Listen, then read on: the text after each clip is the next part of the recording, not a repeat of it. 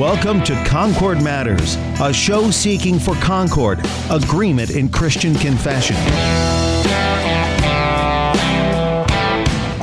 Concord mattered to Jesus and Paul, and so it does to us also. Spend these next 60 minutes as we talk matters of Concord.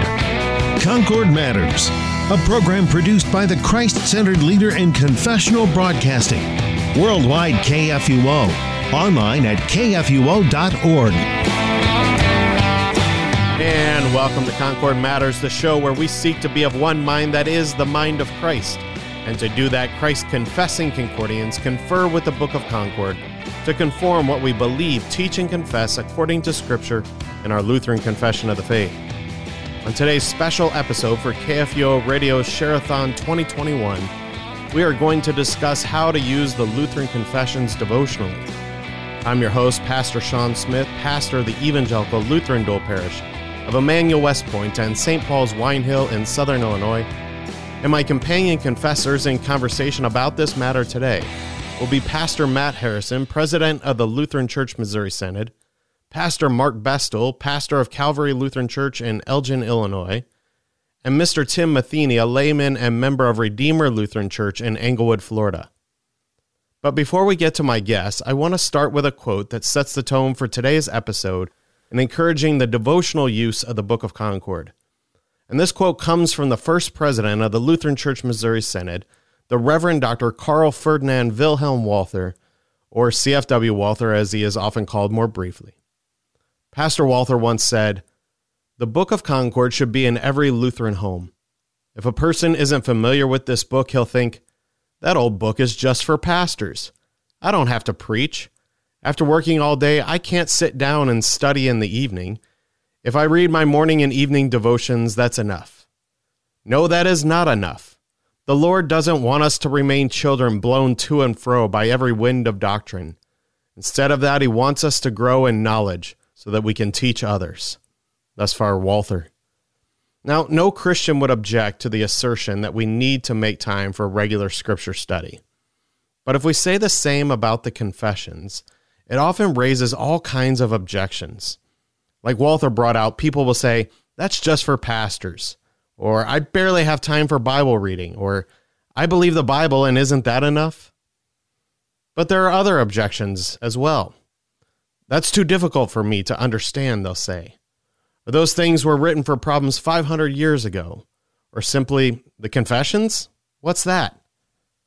Today, I want to respond to these objections and, like Walther, encourage you to include regular study of the Lutheran confessions right along with scripture in your devotional life. Now, I know that presents a real challenge for a lot of us. Walther said that most people would say morning and evening devotions are enough. I think that was probably quite charitable of him to say, even in his own day. But certainly in our day and age, with all the things that constantly demand our time and attention, and sure, some of them are just unnecessary distractions that we would do well to evaluate whether they should get our time or not. But setting aside time for regular study of our faith is difficult. I think most people, laity and professional church workers alike, struggle to find time even for scripture reading once a day, let alone twice. How many of us have gone to bed at night and felt like we weren't very good Christians because we hadn't even cracked the Bible open that day?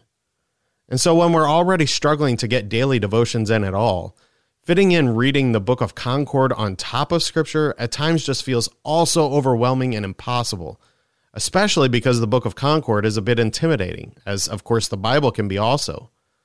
So, in addition to examining why we should incorporate study of the Lutheran confessions into our devotions, I also want to provide some help for how to study the Book of Concord where to start, and some practical ways to begin to include it in your devotions.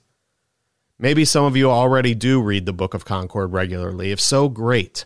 I hope this episode affirms some of the good things you are already doing, and maybe it will even give you some new thoughts that you hadn't considered before. Maybe some of you want a resource that you can share with friends to encourage them to join you in studying the Lutheran confessions. If so, I pray that this episode may be of some benefit to you as you encourage them.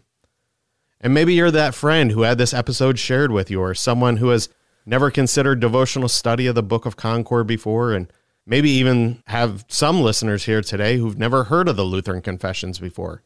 If so, welcome.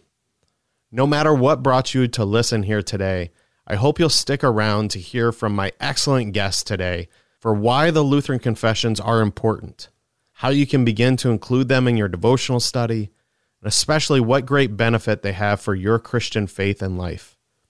Because being strengthened in our Christian faith and life really is the timeless prayer of Christendom, reflected beautifully in the collect of the day for tomorrow in the historic one year lectionary for the fourth Sunday of Easter, Jubilate, wherein we pray God to show those in error the light of His truth, so that they may return to the way of righteousness, and grant faithfulness to all who are admitted into the fellowship of Christ's church, that they may avoid whatever is contrary to their confession and follow all such things as are pleasing to God. That's a fantastic prayer. True Christians both confess their faith and live it out in their lives.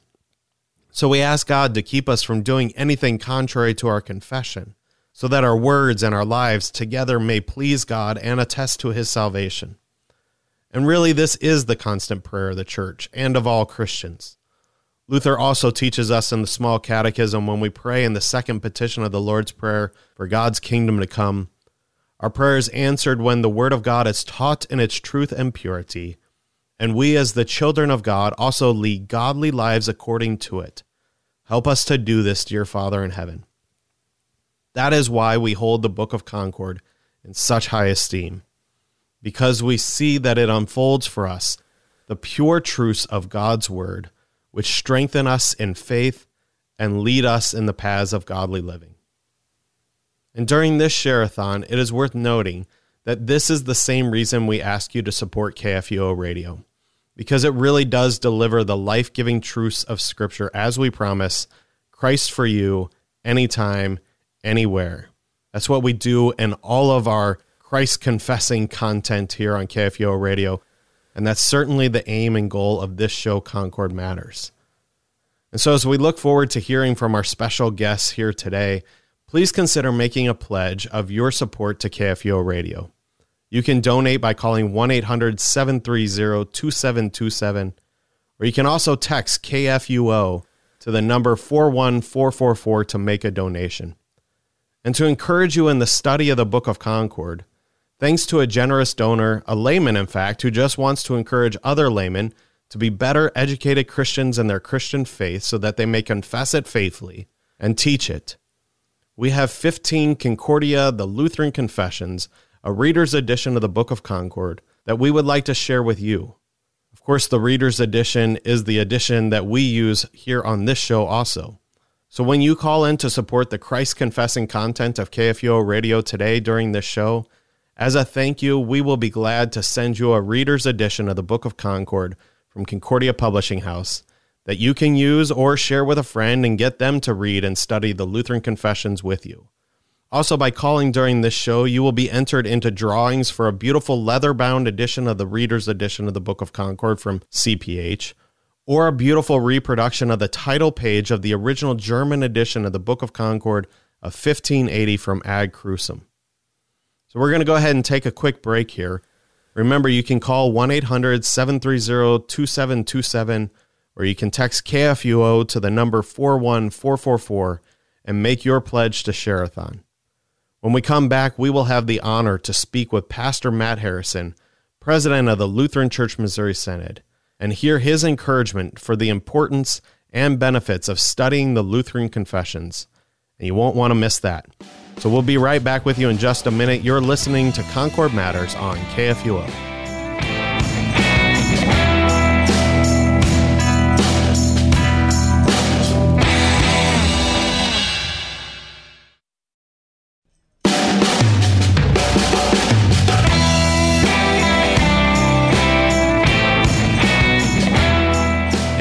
Back to Concord Matters as we continue this special KFUO Shareathon episode talking about how the Lutheran Confessions can be used devotionally.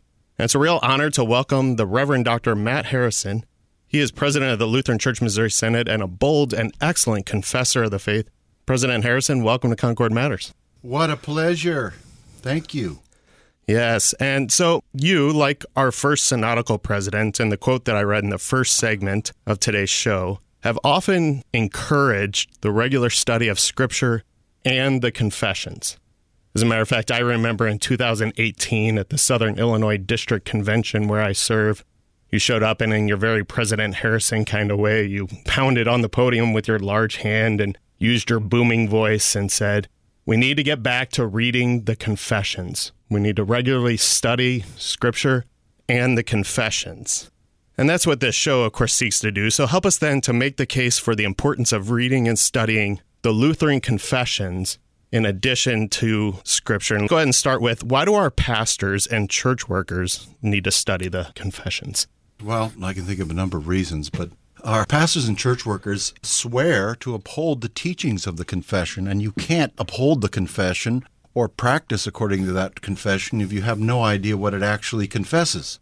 So it's just a point of clear reason that if the confession is real, it has to be something that is actually known. And it's a considerable book. You know, most editions are five, six hundred pages of the confessions. Although you've got this wonderful little mini me Book of Concord here that CPH produced, which you know, they started with a paperback here, and I got my little paperback bound in leather in India.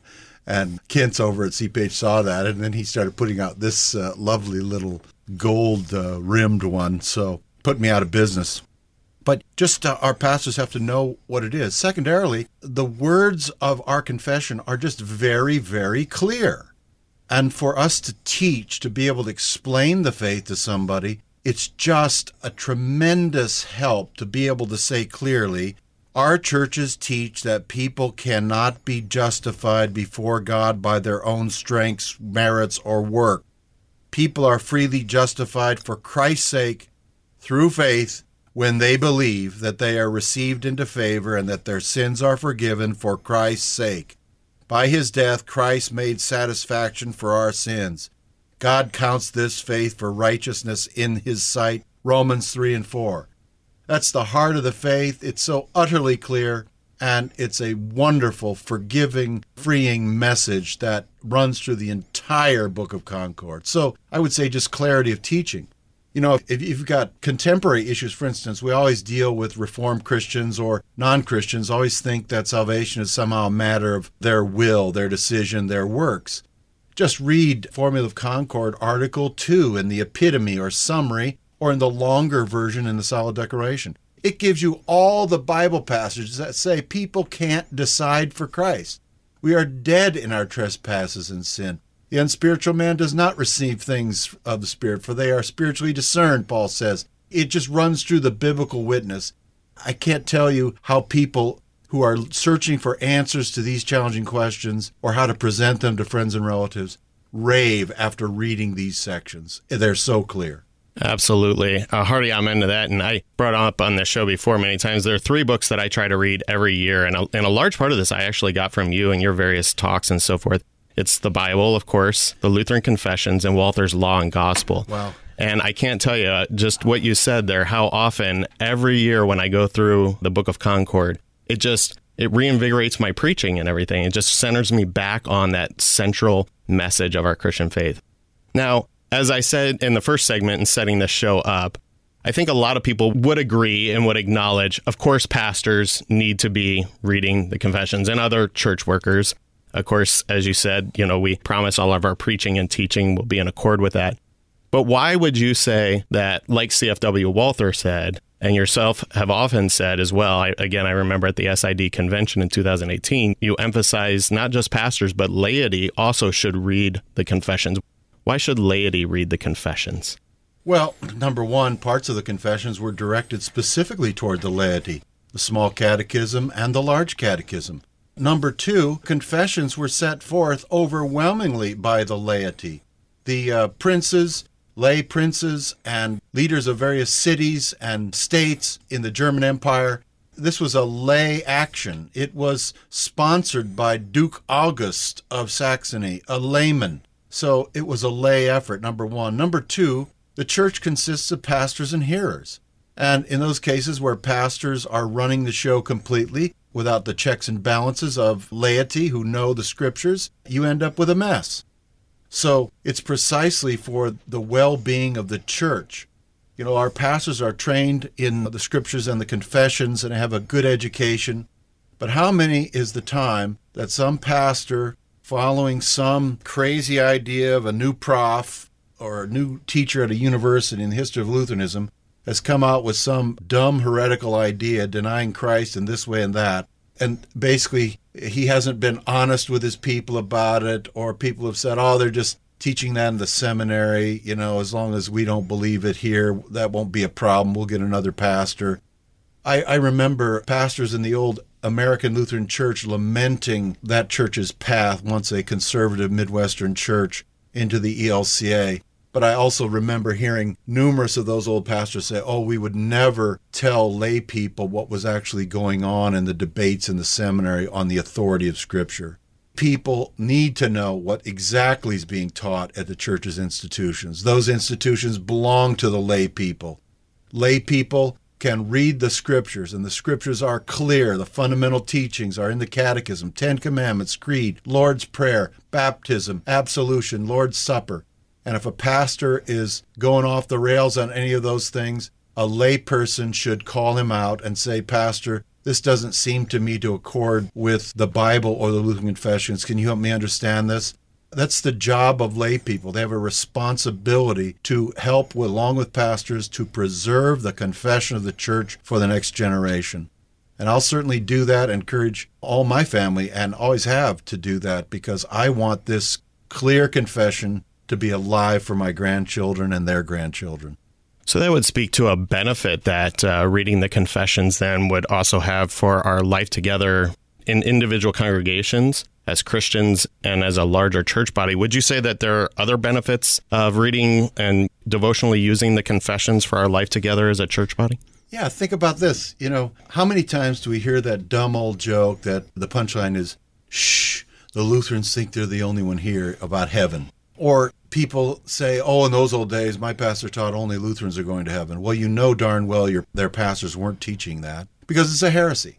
If lay people just took 15 minutes and read the preface to the Book of Concord, it says the condemnations in the Book of Concord, the rejections of bad teaching, do not apply to the simple people who are in churches that have not yet come into agreement with us. And the confessions say repeatedly wherever Christ is, wherever his word is, where is baptism, wherever is the Lord's Supper, there is the church. So lay people will actually know the truth about this matter. To say that we are the only saving church would render Lutheranism a sect. So it's just about being informed and secondarily having a good conscience yourself about being justified. Understanding that baptism really does bring you the benefits of Christ, that you're covered with Christ, that you're conscience is clear that sin is a constant reality, that the law is always going to accuse us, but the gospel is a daily reality of repentance and forgiveness. That's just a great way to live. That's a great way to avoid being a jerk to your spouse or your relatives. you know, if you know darn well that you're a sinner under the law and you haven't deluded yourself that you're holier than St. Paul or something or holier than Jesus, you're free to live, not to expect those around you to be perfect, not to be a domineering jerk. And that's just a great way to live, isn't it? It is, absolutely. And also makes me think of another question I want to ask for you. And of course, as you serve as president of the Lutheran Church Missouri Synod, you're our public face to the world in a lot of ways. And so, very thankful for that bold and faithful witness that you have often given. And I'm very thankful for all the times in your writings and statements that you just cite the confessions in there. But I, was thinking about this as I drove to interview and speak with you today that, you know, with all that's going on in the world, all the troubles, all of the concerns, all the struggles that we face as individual congregations, as a church body, and our culture, how can the confessions 500 years ago or so now, how can they benefit our witness to the world, especially today? Well, the confessions have much to say about our issues today. Think, for instance, of cancel culture. I thought about this a few weeks ago when the woman who was herself a liberal, central left journalist, and she was hired by what? Teen Vogue, that's right. And 10 years earlier, she had made some disparaging racist comments about Asians, I think, and said a couple other things. And she was canceled. Kaboom. even after she had apologized for that years before, you know? This cancel culture has no forgiveness and no tolerance. You know what we have? We have the gospel that forgives sinners their sins. You can take your cancel culture and drive it into the wall till we're all canceling everybody. The church has this message. We are for people who screw up, make mistakes, and are sinners. People often say, you know, I'm not going to go to your church, a bunch of hypocrites there. I always say, great, there's always room for one more. We know the gospel, we forgive people. That's something this wretched culture is so sour about. It's turning into just this horrible prune shaped, dried up. And describing this culture as a prune is too nice, I think. It's just drying up into bitterness and hatred. We live in forgiveness. Don't you think that's contemporary? Yeah, absolutely. And tagging on what you say with, you know, there's always room for one more sinner. I always, I always like to say, well, you know what? The good news is Jesus is for sinners. right? That's I love that statement. Luther, it was quite early actually. I think it was about 1515, but he still knew a kind of a theology of humility even though he didn't understand the fullness of the gospel. But he wrote to Spenlein his buddy, make sure you're not so holy that you'll have nothing to do with Christ. Christ dwells only in sinners. You better be one. Absolutely. Thank you so much for your time here today. Uh, just a short segment with you, but thank you so much for that always bold and faithful confession and for joining us today for this special Share-a-thon Concord Matters and for your encouragement for using the confessions devotionally. May God continue to bless and keep you as you keep confessing for our church. You too, dear brother. I appreciate your comments. Thanks. That is Pastor Matt Harrison, president of the Lutheran Church Missouri Synod. And we're going to take a break here, but with his encouragement for how important the study of the Book of Concord is. When we come back, we'll talk with one of our regular Christ confessing Concordians here on Concord Matters, Pastor Mark Bestel, and he'll talk with us about some ways in which we can make use of and benefit from the Lutheran confessions and take that next step by incorporating the Book of Concord in our devotional life. While we're at break, please consider calling 1 800 730 2727 or you can text KFUO to the number 41444 and make your pledge to Share-a-thon 2021. And don't forget to ask about the reader's edition of the Book of Concord as a thank you to the first 15 people who request a copy, and also to get your name in the drawing for either a really nice leather bound copy of that reader's edition of the Book of Concord from CPH or the beautiful reproduction of the title page of the original German edition of the Book of Concord of 1580 from Ad Crucem. We'll be right back with you shortly. You're listening to Concord Matters on KFUO.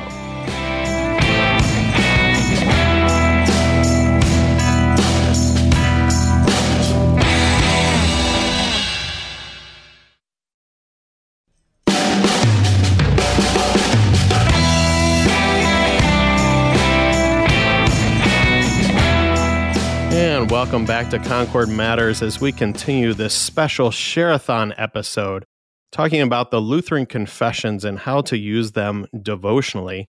And we're pleased to welcome back one of our regular guests here on Concord Matters, Pastor Mark Bestel. He is pastor of Calvary Lutheran Church in Elgin, Illinois. Pastor Bestel, great to have you back on Concord Matters. Thanks for having me, Sean. Absolutely. Always a pleasure to have you on. And a little bit different kind of episode today from when we've had you on other times. I set up that I wanted to do an episode where we talk about using the Book of Concord in our regular devotional life as Christians and why that is important. So we just had Pastor Harrison on to give us his encouragement as our synodical president that much like our first synodical president certainly encourages that both pastors and laity would be regularly reading and learning from the Lutheran confessions along with scripture. That this is important for our individual and corporate Christian faith and life in the church. Well, I guess the logical next thing to cover then would be how do we do that? What does that look like? And what are some ways we can incorporate the study of the Book of Concord into our devotional life?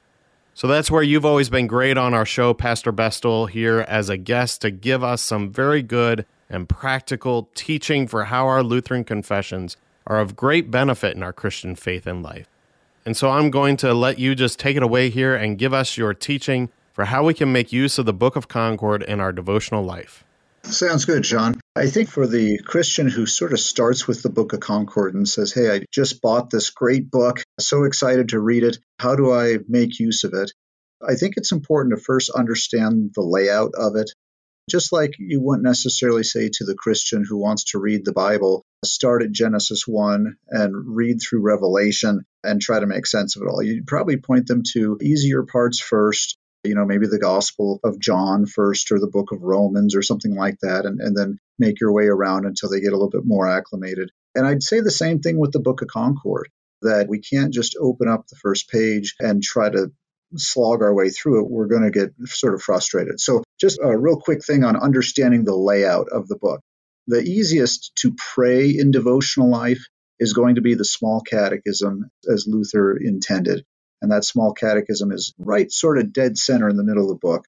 He's got some other very helpful hints on how to pray the small catechism. If you look at his instruction to Master Peter the Barber on how to pray, he gives some examples in there, uh, making use of things that you'll find in the small catechism.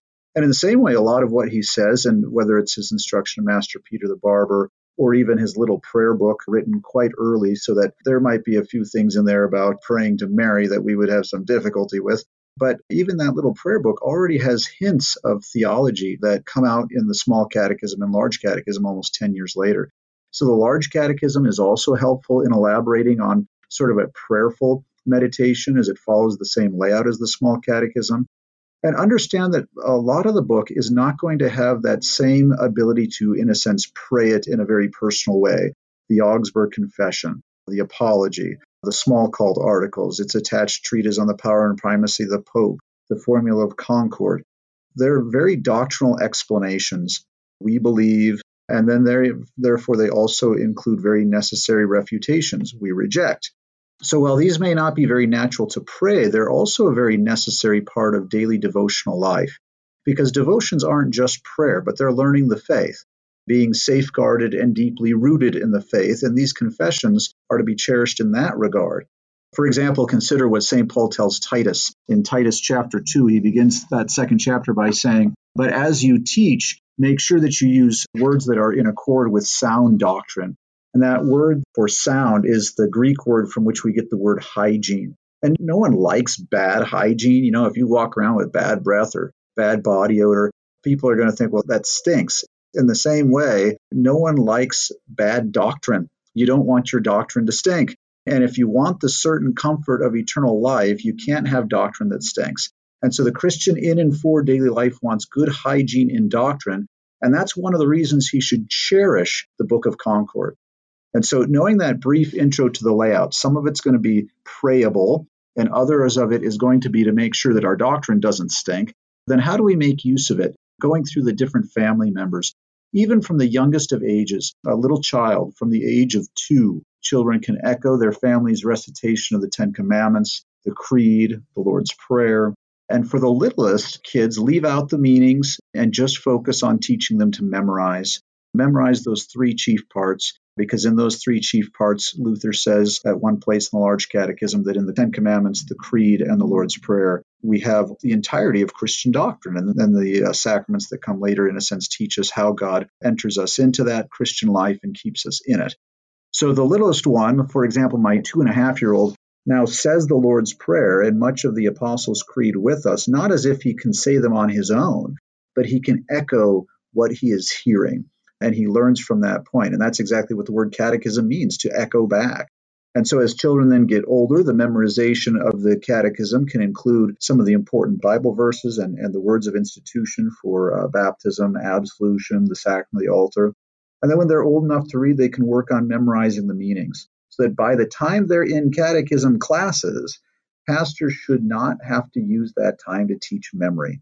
That's one thing about daily devotions that parents should always keep in mind that parents can have that memorization of the catechism done for their kids in the years before confirmation.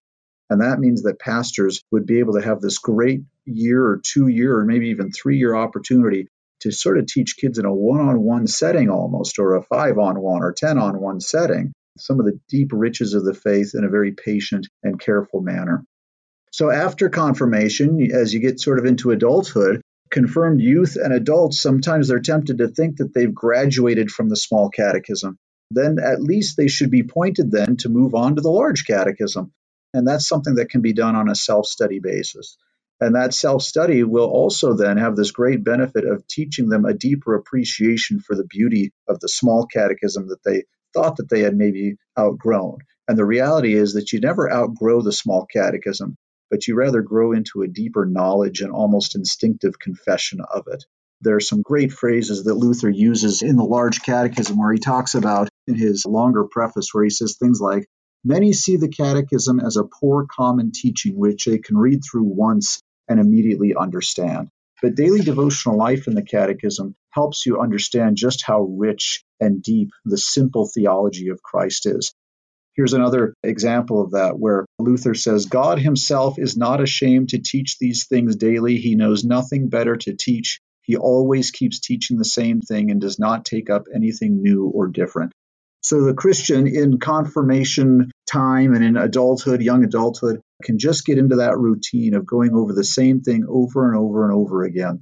And the pastor can help them study the large catechism, emphasizing that deep consideration of how theology is applied in daily life. And that helps us then move on to some of the things that have to do with daily life and have to do with confronting and refuting bad doctrine, false doctrine, if you will, stinky doctrine, in order to keep with the pure, sound words of Christ's doctrine. We can move into the Smalcald Articles, for example, which have a very similar layout, I guess, if you will, in which Luther is confessing his own personal faith. But it sort of expounds upon the six chief parts and gets into some of the issues over which bad doctrine had caused division.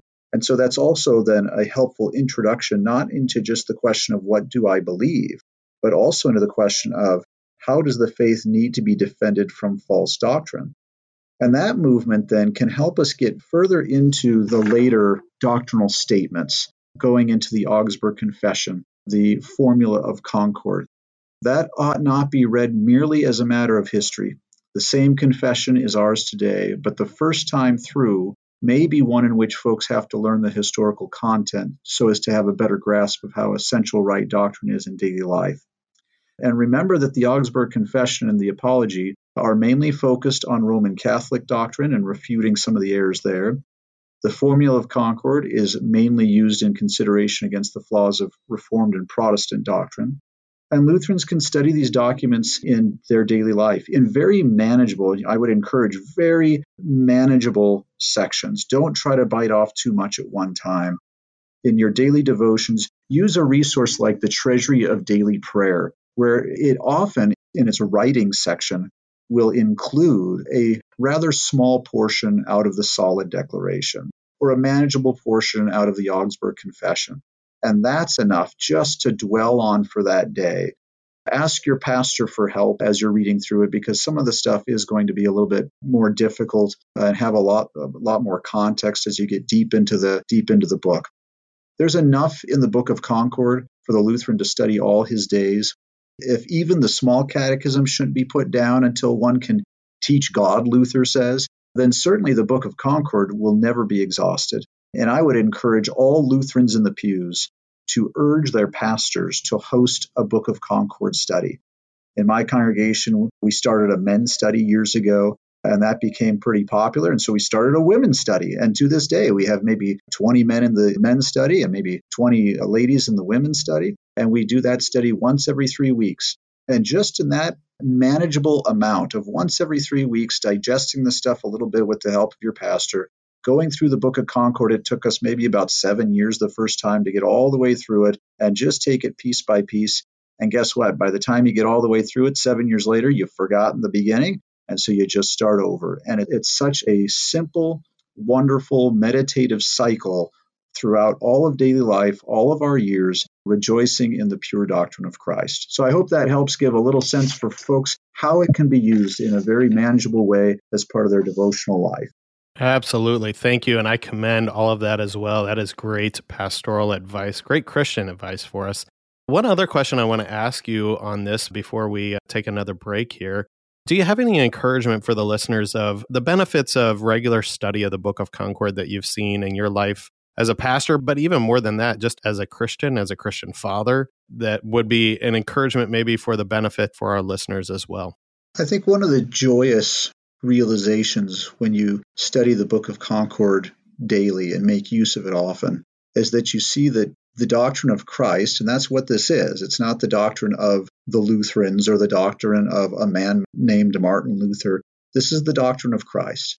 And I think one of the joyous things that you realize is that in the simplicity of the personal confessions, like the small catechism and the large catechism, and the simplicity of that, the simple law and gospel of God, the simple word of God, if you will, take root in daily life in such a way that they become very tangible in daily life. In the same way, though it's maybe not as joyous, it helps us make sense of the need to refute bad doctrine because we see how it how that bad doctrine played out in history. And we see how that bad doctrine can harm and affect the Christian in daily life and the church throughout the world. And so it really, I think, studying the Book of Concord takes doctrine off of the bookshelf and brings it right into daily life and helps us understand all of daily life is grounded in theology. And that theology and that doctrine is either, if you will, bad hygiene doctrine, sort of stinky doctrine, or it's good, healthy, pure, Christological doctrine that safeguards us unto eternal life. All right. Thank you so much. That is Pastor Mark Bestel. He is pastor of Calvary Lutheran Church in Elgin, Illinois. Thank you. Great pleasure, as always, to have you on today. My pleasure. Thanks a lot, Sean. All right. We're going to take another break here. Please consider supporting Christ confessing content by calling 1 800 730 2727, or you can text KFUO to the number 41444 and make your pledge to Shareathon 2021. When we come back, we're going to talk to a layman, Mr. Tim Matheny, about how regular study of the Lutheran Confessions has been a blessing to his faith and life as one who sits in the pews on Sunday. So join us right after this break. You're listening to Concord Matters on KFUO.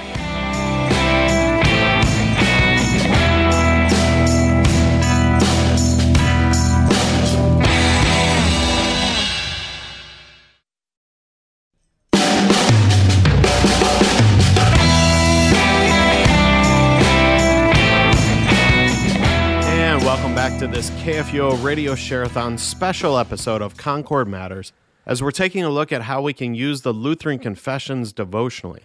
And as we've been setting this up today, right away, even with a quote from our first synodical president, CFW Walther, and also our current synodical president, Matt Harrison, we've made the point that the Book of Concord should be in every Lutheran home, and it should be read and studied by every Lutheran Christian. And as we said, a lot of people would say that that's fine for pastors or other church workers, but probably the most common question about the laity reading the confessions is is it even something that is accessible and able to be understood by the laity, let alone what benefit do they serve in the life of regular Christians? And so I thought it was really important on this episode to go ahead and invite a layman on the show to talk about this with us. And so we're very pleased and honored to welcome Mr. Tim Matheny. He is a layman and member of Redeemer Lutheran Church in Englewood, Florida, and he receives word and sacrament ministry there from Pastor James Kress. Mr. Matheny, welcome to Concord Matters. Thank you, Pastor Sean. It's good to be with you. Yes, it is a great pleasure to have you on. And so, as we go ahead in this segment to talk with you about how you've used the Lutheran Confessions devotionally and the benefit that has been in your Christian faith and life, of course, as a layman, that means your Christian faith and life are not professionally within the church. So tell us just a little bit about what you do professionally and various roles and service you've had as a layman within the church. So, my profession is an engineer. I own a small engineering business. And in the church, I've done probably every role that you could imagine over the years Sunday school teacher up through elder and so on and so forth. Well, thank you for all that wonderful service to the church. I'm sure that it is a lot to balance with owning your own business and yet serving in so many ways in the church. And so, sincerely, thank you again, even for your time to come on the show today. As Pastor Harrison mentioned earlier, confessionally speaking, the church is pastors and hearers. And so, as pastors, we certainly recognize that when it comes to Our laity, there are, of course, lots of demands on their time with work and family and lots of other responsibilities that are good and God pleasing as you serve in various vocations that God is giving you. So we're always thankful for our laity that not only come to hear God's word and receive the sacraments in church, as is primary and chiefly important, but also to give of their time and service within the congregation and within our church body and the church at large to the glory of God, of course. And yet, I think that is, again, and even was in the quote from CFW Walther, that one of the chief objections to laity making use of the Lutheran confessions as part of their devotional life is that after working all day, I just can't sit down and study in the evening. So, Mr. Matheny, as you have balanced your profession as an engineer and your responsibilities to family and service in the church, how have you used the confessions devotionally? It was about, I was about 30 years old the first time that I read the confessions. And back then I read the Tappert edition. I read it cover to cover. What I remember is being impressed that I was able to understand what was written. I've been under the impression, I guess, that the textbooks, as I thought of the confession, uh, for my pastor's education would be complex, like the textbooks of my engineering education. And I now know that to be really wrong. The books in our confessions, particularly, in my opinion, the Augsburg Confession, the Small and Large Catechisms, and the Smalcald Articles, can be read and understood by any Christian. Absolutely. And I think you made a good point in there, too, that echoes CFW Walther that many probably think of the confessions as the textbooks of a pastor's education. And yet, I often argue that, yes, they are textbooks, but I would argue they are the textbooks of a Christian's education. Of course, as we know from the Great Commission in Matthew 28, we make disciples of all nations. And I would say it isn't wrong to also say, thus, also of all vocations, by baptizing and teaching. So a Christian is to receive an education. He is to be taught the faith he has been baptized into, which is historically in part what we have done with the creeds, which I would probably include with your list of documents in our confessions that can be read and understood by any Christian. That's why we include them in our divine services week after week, and why Luther includes the creed as a chief part in his small catechism. And as Pastor Bestel brought out, we teach our children to echo these words and learn from them. And so, excellent point. We don't need to be put off by the confessions as over our head. They are accessible and can serve as your Christian textbook. So, Mr. Matheny, as you engaged with reading the Lutheran Confessions, you said you read it cover to cover. What was your favorite part or document in the Book of Concord? Well, I remember really enjoying the large catechism, although I was kind of afraid as I got started thinking, you know, I mean, this is, this is Luther. And then I read right in the preface that what Luther wrote, some neglect the catechism because of great and high art, or, or basically assuming that it is complicated. That was me. And in the large catechism, this great Doctor der Heiligen Schrift, Martin Luther became a human pastor, struggling against ignorance in both the clergy and the laity. His sometimes earthy language and regular use of superlatives really drew me in and helped me to focus on and understand the material.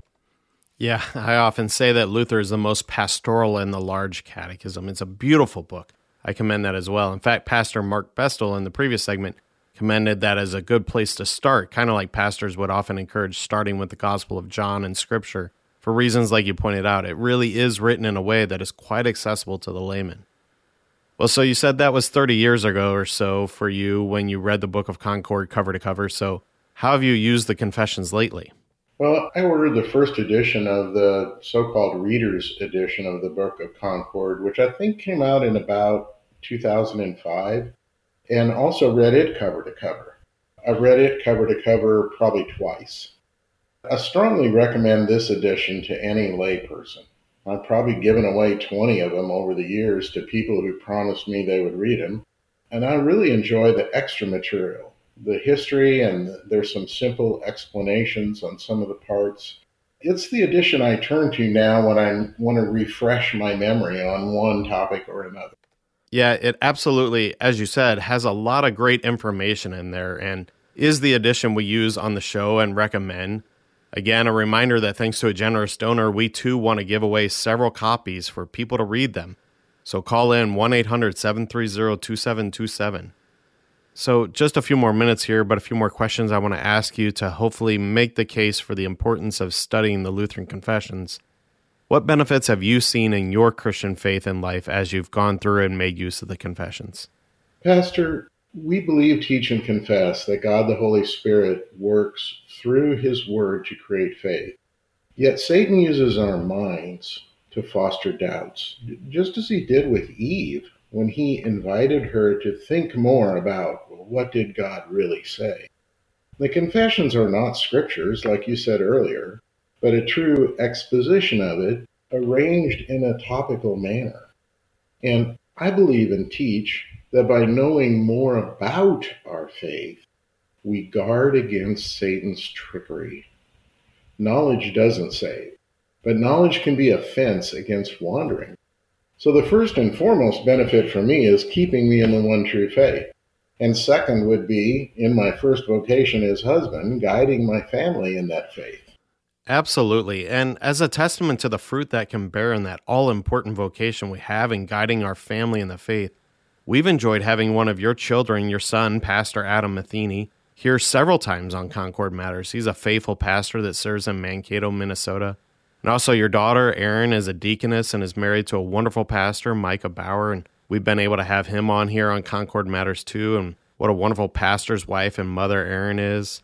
And really, I'm blessed to know your other two daughters also, and what wonderful Christian families all your children have. And I know that's a great joy to you and your wife, Kay, as I've gotten to know you. And that's what we all want as Christians, right? So, yeah, I would definitely say those are two great benefits, maybe the most important. But then also, you talked about you've served several roles within the congregations that you've been in. I think you say you've been in just about every role there is. So, what are the benefits that you've seen in your service in the church? I think my reading of the Confessions and other books also probably has helped most in directly in two different roles, elder and teacher. As an elder, I think I've been better able to support my pastors and help them in their role because as a more educated elder. There's been many times, you know, when my pastor would say something and I could add my voice in support of what my pastor was saying and say, yeah, guys, that's what we believe. Unfortunately, perhaps there's also been some times when I've been puzzled and had to ask my pastor for a more full explanation. Pastors are human. And in my experience, true pastors appreciate questions or even a constructive critique because they badly want to teach and apply God's word clearly, correctly, and appropriately. As a teacher, I guess I'm most afraid of not teaching correctly or rightly the way my pastor would, you know, because I feel like when I'm helping him by teaching, I need to do as, as well as he would do to the best of my ability. And I believe that anyone that accepts a teaching role, even if you're just in Sunday school teaching young children, and I probably shouldn't have said just, you must be held to a higher standard of knowledge and be able to rightly confess our faith and that ability to rightly confess comes with knowledge. I've sought to be, you know, for my pastor, a workman prepared, just able to help him however he wants to be helped. Yeah, and that goes really well with what we heard from President Harrison in an earlier segment as well of the benefit that our laity, knowing the confessions, has within the congregational life and within the broader church. And I like that phrase you had in there a more educated elder. Amen to that. Our elders are spiritual leaders according to Scripture. They're not just part of the church council concerned with the business side, if you will, of the congregation. No, they're spiritual leaders of the congregation with the pastor. And how essential it is for our congregations and how wonderful it is when our elders are spiritual men and educated in the faith.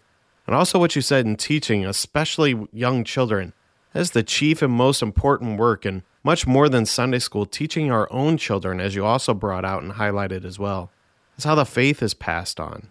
We certainly would love for all of our Christian parents to be more educated parents as well. How great would that be for the church and keeping our children in the church and the faith? Absolutely. A hearty amen to everything you said there. Well, with just about a minute left here, what encouragement do you have for your fellow laity to read the confessions that they may be a benefit for them? Well, don't be afraid, as I was when I first started. Just do it. Just order the reader's edition and get started. And I guess a little advice I would say set a reasonable goal to read a little bit at a time because you will have to take some time to think about what you've read to really learn it. And I'd say let your pastor know what you're doing. I'm sure he'll encourage you and probably also hold you accountable so that when life gets in the way and you stop your devotions that you'll start up again. And of course, he can answer any questions you might have. And you know, getting all the way through will be a blessing to you. But if you only get halfway through, you'll still be blessed. Even if you just read a few things like the Augsburg Confession and the Large Catechism, that will bless you. But not ordering a copy and not opening it will not bless you. That is well said, and that is Mr. Tim Matheny. Again, he is a layman and member of Redeemer Lutheran Church in Englewood, Florida. Thank you. It's been a great pleasure and honor to have you on and sharing your encouragement for laity reading and benefiting from the devotional study of the Lutheran Confessions today. And thank you for all your service in the congregation and to the church at large as a well educated and confessional layman. Well, and thank you, Pastor Sean, for what you do for the church. It really has been fun. Thanks for inviting me. Well, that is all the time we have today for this special Share-a-thon episode, encouraging the devotional use of the Lutheran Confessions. I hope this episode has been of some benefit to you, and please join us live streaming every Saturday at 10 a.m. Central, or archive for on-demand listening anytime at kfuo.org or wherever you get your podcasts and would be honored to have you join us for your devotional study with our Christ Confessing Concordians here on Concord Matters. Thank you to my guests today, the Reverend President Matt Harrison, Pastor Mark Bestel, and Mr. Tim Matheny. Thank you to our generous donors, all of our listeners, and everyone supporting the Christ Confessing content of KFUO Radio. Thanks for stopping by today, and until next time, keep confessing, church.